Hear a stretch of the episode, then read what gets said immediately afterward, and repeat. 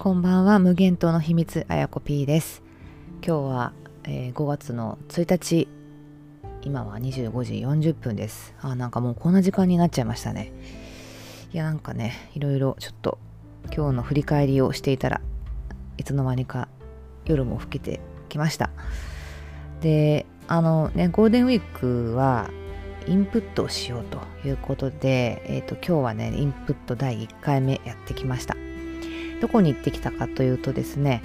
えーと、上野の東京都美術館に行ってきてアンリ・マティスのですね大回顧展というのをやってるので、えー、もうね3月頃から予約をしてこの日めがけて行ってきました。でマティスはね私すごくすごく好きで何が好きかっていうとあの切り絵切り紙絵えー、カットアウトと言われてるですね切り紙の絵がすごく好きなんですね。であのマティスといえば切り紙絵みたいな感じのイメージがあったのでうんとそれをね目当てに見に行ったんですけどあの切り紙絵をマティスが手がけたのがですね71歳の時なんですよ。それまでは普通にあの油絵で、えー、描いててですね彼はあの色彩の魔術師ということであのいかにね線を単純化するかとかこう色をねいかにこう純化させるかみたいな、まあ、そういうのを追求していったアーティストなんですけどそんな中でですね、まあ、戦争とかもあり、えー、病気とかも患い71歳の時にはですねついに十二指腸がんというものを患ってしまって、まあ、すごい大手術を受けたんですね。で体力がものすごい衰えてしまったんですけど、まあ、あの手術が成功して復活大復活を遂げたんですよ。でそんなマティスはですねあのその71歳の時に切り紙絵に移行したんですね。っていうのも、まあ、体力が衰えてしまってもうあの筆を持ってあの油彩を描くのが、まあ、しんどくなっちゃったと。でもそれでもねあの創作活動をやめなかったんですけどそこで始めたのが切り紙なんですよ。で、えっ、ー、とね、助手の女性がね、いまして、まあ、の、パートナーになるんですけど、まあ、その方がですね、あの、ガッシュで、まあ、色彩、あ、色彩じゃないや、水彩絵の具ですね、ガッシュで塗った紙を、マティスがハサミで、うんと、切り抜いて、えその紙を組み合わせて配置していくっていう、そういう切り紙絵がね、えー、72歳から始めたっていうね、すごいですよね。で、まあ、そういうね長い創作活動の中でこう彼がねこう研ぎ澄ませていった色の到達点というのがあの霧が見えだったっていうねあのこれはねすごいですよね。結局こう最終形なんですよ。彼の芸術の最終形が切り絵だったということでうんとね基本ね原色が使われてるんですね。すごくポップな純粋な色が組み合わさって作られている切り紙絵なんですけどとっても可愛くてねポップで、うん、でもねやっぱり、まあ、普通の人だとこういうのはできないだろうなっていうようなものであのとってもとっても大好きなんです。で多分ね来てる人ほとんど切り紙絵目当てだったんじゃないかなということで切り紙絵のコーナーにはたくさんの人がね本当にもうじろじろじろじろ切り紙絵を見てましたね。すごくあの切り紙絵のフロアは一面がねあの彼の切り紙の作品が飾られていたんですけどえっとねその切り紙絵のその原原画だったのかな？ちょっと原作もあったりあとねそのリトグラフっていう版画になってるんですねその切り紙が。切り紙絵のを原画にしてあのステンシルっていう型を使ってね転写をしているあの版画のシリーズでジャズっていう本をね出してるんです。本というかまああの作品集というのを出していてね。そのねジャズの中に収録されている、えー、切り紙のおそらく原画がですね、え、飾られていてすごい良かったですね。あの写真が撮れなかったのでえっと、一部をね、ちょっとあのニュースレターの方に Wiki アートから転載してきていますので、ぜひ皆さんよかったら見ていただきたいんですけれども、中でもね、私があのすごい好きなのが、あのイカロスっていう作品なんですよ。イカロス。イカロスですよ。ギリシャ神話のイカロス。みんなが知ってるイカロスですね。あの、飛ぶやつですよ。ね。でその、まあ、そういうのも収録されている「ジャズ」っていうその版画の作品集がねに寄せられてるのかな。ちょっとそこの解説があってあの紙で写してきたんですけどそれぞれの赤は赤のままそれぞれの青は青のままだ。ちょうどザズジャズのように。ジャズはそれぞれの演奏者が担当するパートに自分の気分自分の感受性を付け加えるっていうね切り紙はジャズであるっていう風にね表現をしていたようです。本当にね、まあ、その通りだなっていう。いかにね原色をうまくその1枚のキャンバスに配色をしていくか配置していくかっていうねそれが彼の最終形だったっていうのがねとっても素敵だなと思いました。でこの「イカロス」っていう作品はまあ要は人がねあの飛んでるような形とあと周りにねあの黄色い光のような稲妻のような光のようなものがあってでその人のあの胸のところにね赤い丸がついてるんですね、まあ、これをどう解釈するかは人それぞれですけど私はやっぱりこう希望の赤の、まあ、ハートのようなあの象徴なのかなとちょっと思いましたけどそのジャズの中に寄せられているそのイカロスに寄せたあのマティスの文章がありましてですね、えー、それ読み上げますと、えー、たやすく突き抜けられるこの壁、えー、かっこ雲海の向こうに太陽の輝きが限りない空間の知覚が存在する。この空間ではこんなにも自由なひとときを感じることができる。学業を終えた若者たちには飛行機に乗って大旅行をさせてやるべきではないだろうか。っていうねそんなメッセージが添えられています。ちょうどね戦争も終わって終わって？終わりかけみたいな時なのかな。1940年頃なので第二次世界大戦真っ最中かな。要はその飛行機でね人は飛ぶことができるようになりましたよね戦争で。でその中でまあそのなんだろう人を殺し合うとかあのね国をこう攻めるとかそういうのではなくてその若者たちはね戦争に行かせるんじゃなくて大旅行をねさせてやるべきなんじゃないかっていうメッセージが添えられたこの「イカロス」っていうねこの作品。いやちょっとね素晴らしいじゃないですか。こうイカロスをねちょっと戦争に例える作品が最近もありましてですねまあ何かっていうと爆竹なんですけど爆竹が最近出したあのシングルで「太陽とイカロス」というですね作品があります。あの曲もですね単体で聴くとなんかすごく爽やかな曲なのかなって思うんですけど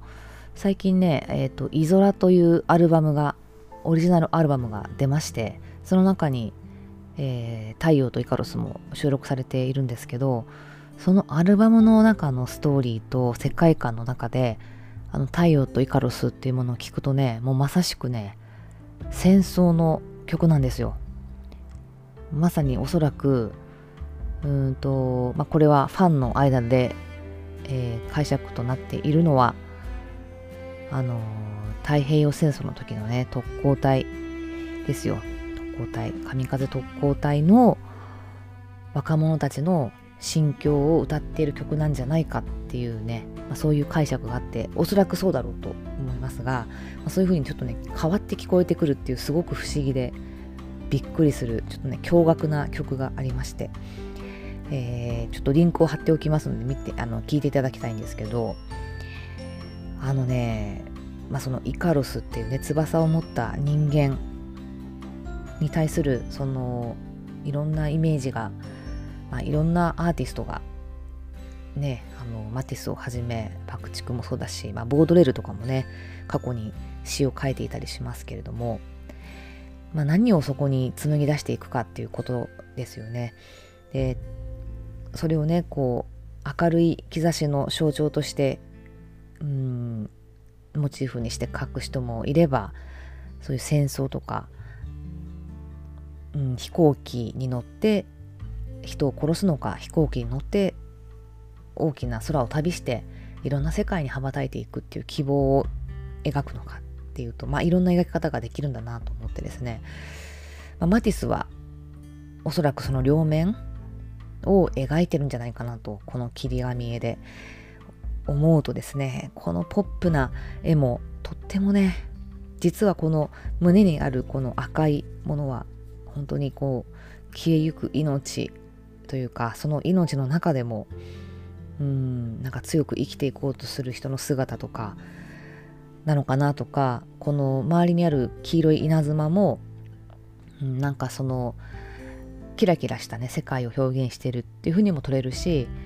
こうなんかねこう戦争があちこちで起こっているこの爆発を表しているというようにも見えるし、まあ、いろんなイメージがもう同時におそらく描かれている絵なんじゃないかなと勝手に本当にこれは勝手にですけど想像しますね。でマティスはその、まあ、戦争を第一次世界大戦も第二次世界大戦も経験をしているアーティストなのでやっぱりねその戦時中の描いているあの油彩の絵とかはですねすごくね重たいものとかもあるんですね。うん、ちょっとね印象的だったのがこう窓を描いてるんですけどその窓のね見える外の景色が最初はね違うものを景色とかを描いていたらしいんですが途中からねもう真っ黒に塗りつぶしてこうものすごい深淵の底の底がなんかこうもうそこが見えないようなね、まあ、そんな絵になっていたりとかするので本当ねこう戦争というものは人をね本当に揺さぶりますよね。人の思考もそうだし感情もそうだし感性もいろんなものを揺さぶってまあ本当にあらゆる意味での影響をね与えてしまうものだなとまあ当たり前ですけどねものだなと思うのでうーんなんかこういうものをね残してくれてる人たちその戦争はもう明らかに明らかに良くないものですけど、まあ、人間の差がというかもう繰り返してしまう無限ループというかですね、まあ、そういったものをこうやっぱりそこにいるその時代の証言者として残していく責任というものは同じ時代を生きるものとしてはあるんだろうなと思うのでこう描いていってくれてるんでしょうね。まあ日本に住む私たちは今のところ一応ねあの平和に生きてますけどちょっとこれからねえなんかもうどうなっていくかちょっともうわからなくなってきてるじゃないですか。もうこれもいろんな見方があるのでねあのまあ思想論の話になっちゃいますけどうんなんかねちょっと危ない方向に無理やり進められていくんじゃないかなっていうような感じのなんか政策とかもねどんどん打っているような気がするしうん。なんかばだからね戦火に巻き込まれてはいないですけど、この時代を生きる者としては何かね残しておかないといけないんじゃないかなと。この後世のためもあるし今のこの時代の息を吸っている自分としてのこの何でしょうね一人の一人の一つのこう肉体を持った人間の媒体として何か表しておかないといけない。それが何か有名になんなきゃいけないとかそんな話じゃなくてですね。うんなんか残して一人一人が残していって次の時代にこう引き継いでいってこう願いを託していくっていうことなんだろうなってちょっとね今回もこのマティスのイカロスを見てね思いました。実はねこのマティスのイカロスの作品は前から知ってたんですけど実はねタイトルをね知らなかったんですよ。で私ねあんまりタイトルを見ないんですね絵を見るときに。特にそのタイトル覚えたいとも思わないしあくまでもあのタイトルっていうのはその美術館側コレクションする側がですねあの識別のためにつけたりするものもあったりとかするのであの作品を見るときにあんまりタイトルに惑わされなくてもいいっていう話があってですね。これは私があの VTS っていう対話型アート鑑賞をの技法を学んだ時に先生から教えてもらった話なんですけどだからタイトルはね全然漬物あの添え物って感じで全然ねほとんど見ないんですよ。あの美術館行っても。なんですけどたまたまねこの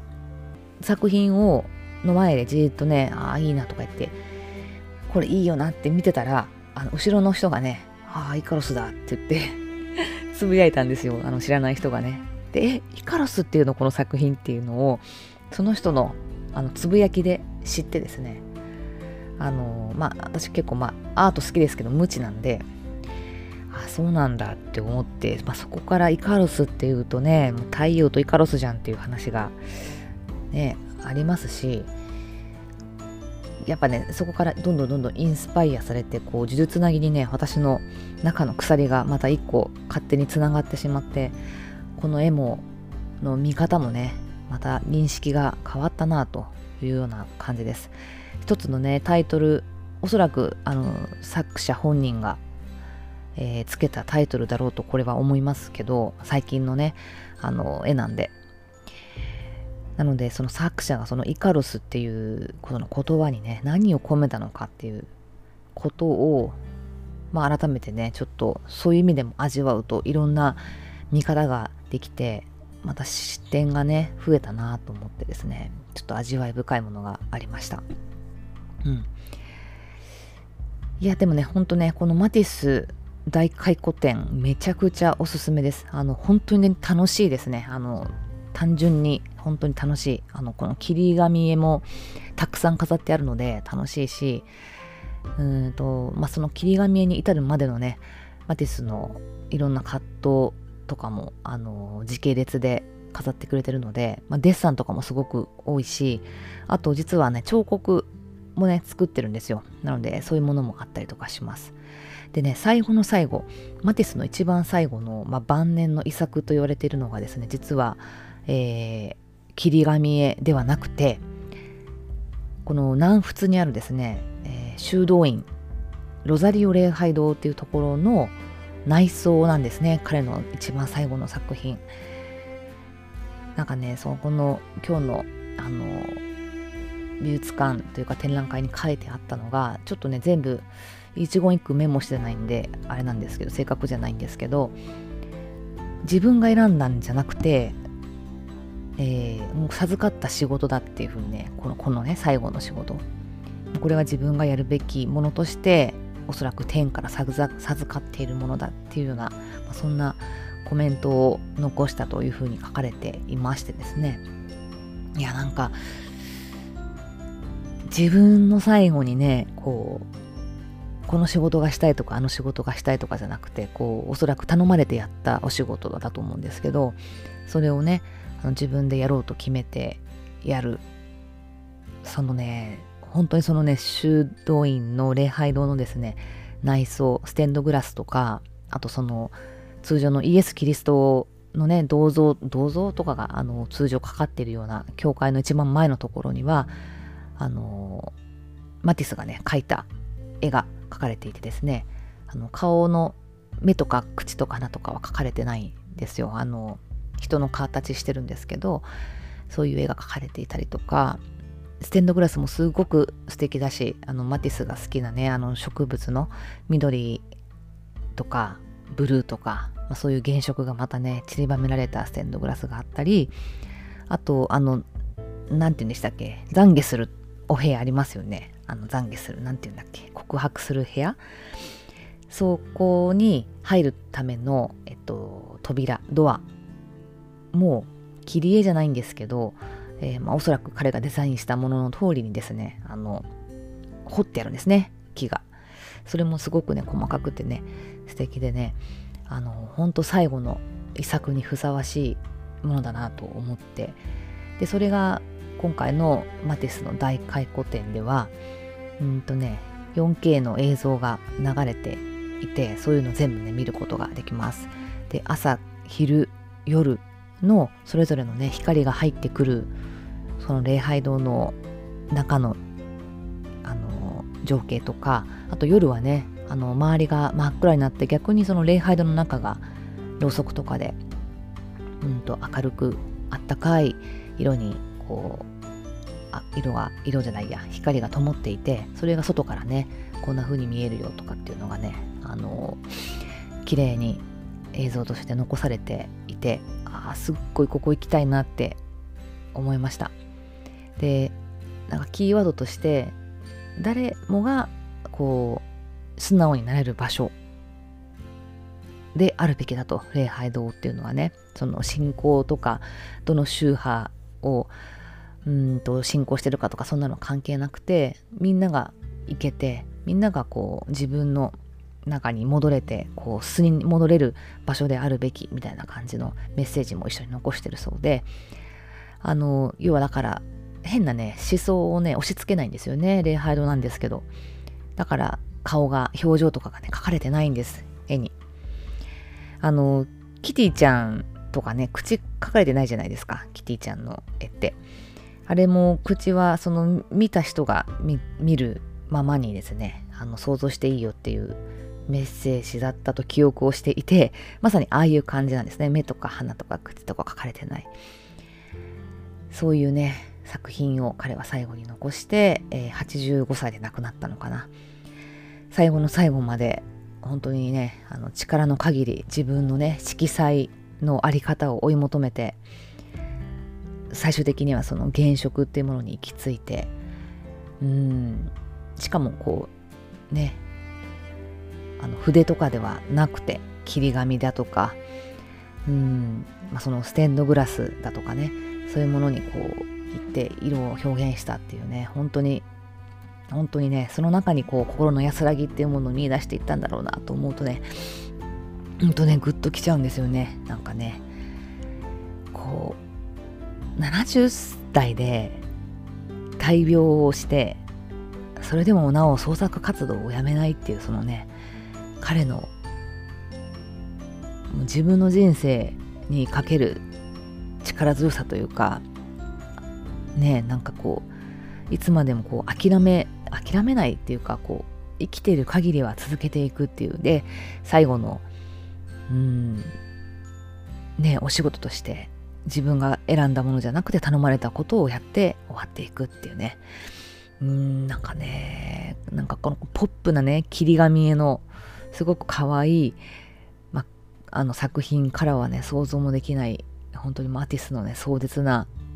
壮絶だけど素敵な人生をめっちゃ味わいました。本当におすすめです。もうね来てる人がみんながね満足してる感じでね あの最後のあのショップがねもう大繁盛してましたね。もう大興奮でねみんなねなんかポストカードとか結構ね T シャツもいい感じのものがプリントされていてよかったし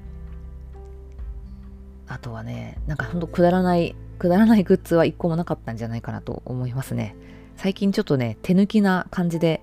コピー的なねなんか似たようなグッズを売るなんかあのー、企画展もありますけどまあ、そうじゃないもう相当気合の入ってる企画者がですね相当気合の入ってるものを作ったなという感じですのでいやすごくいいですこの原色のシャワーを浴びてねとっても元気になるしまたまたしても私がね何かなんか稚拙ながらもね表現しておかないといけないんだろうなとこうね手の動く限り何でもいいんですよ。何でもいいので、こう、アウトプットをね、とにかくしていくっていうことですよね。その積み重ね、本当に。それをね、できる限りまでやっていくっていうことだなと思いました。はい。そんな感じでございます。今日もちょっと長くなってしまいましたが、えー、明日はね、明日は5月の2日、まあ今日ですけど、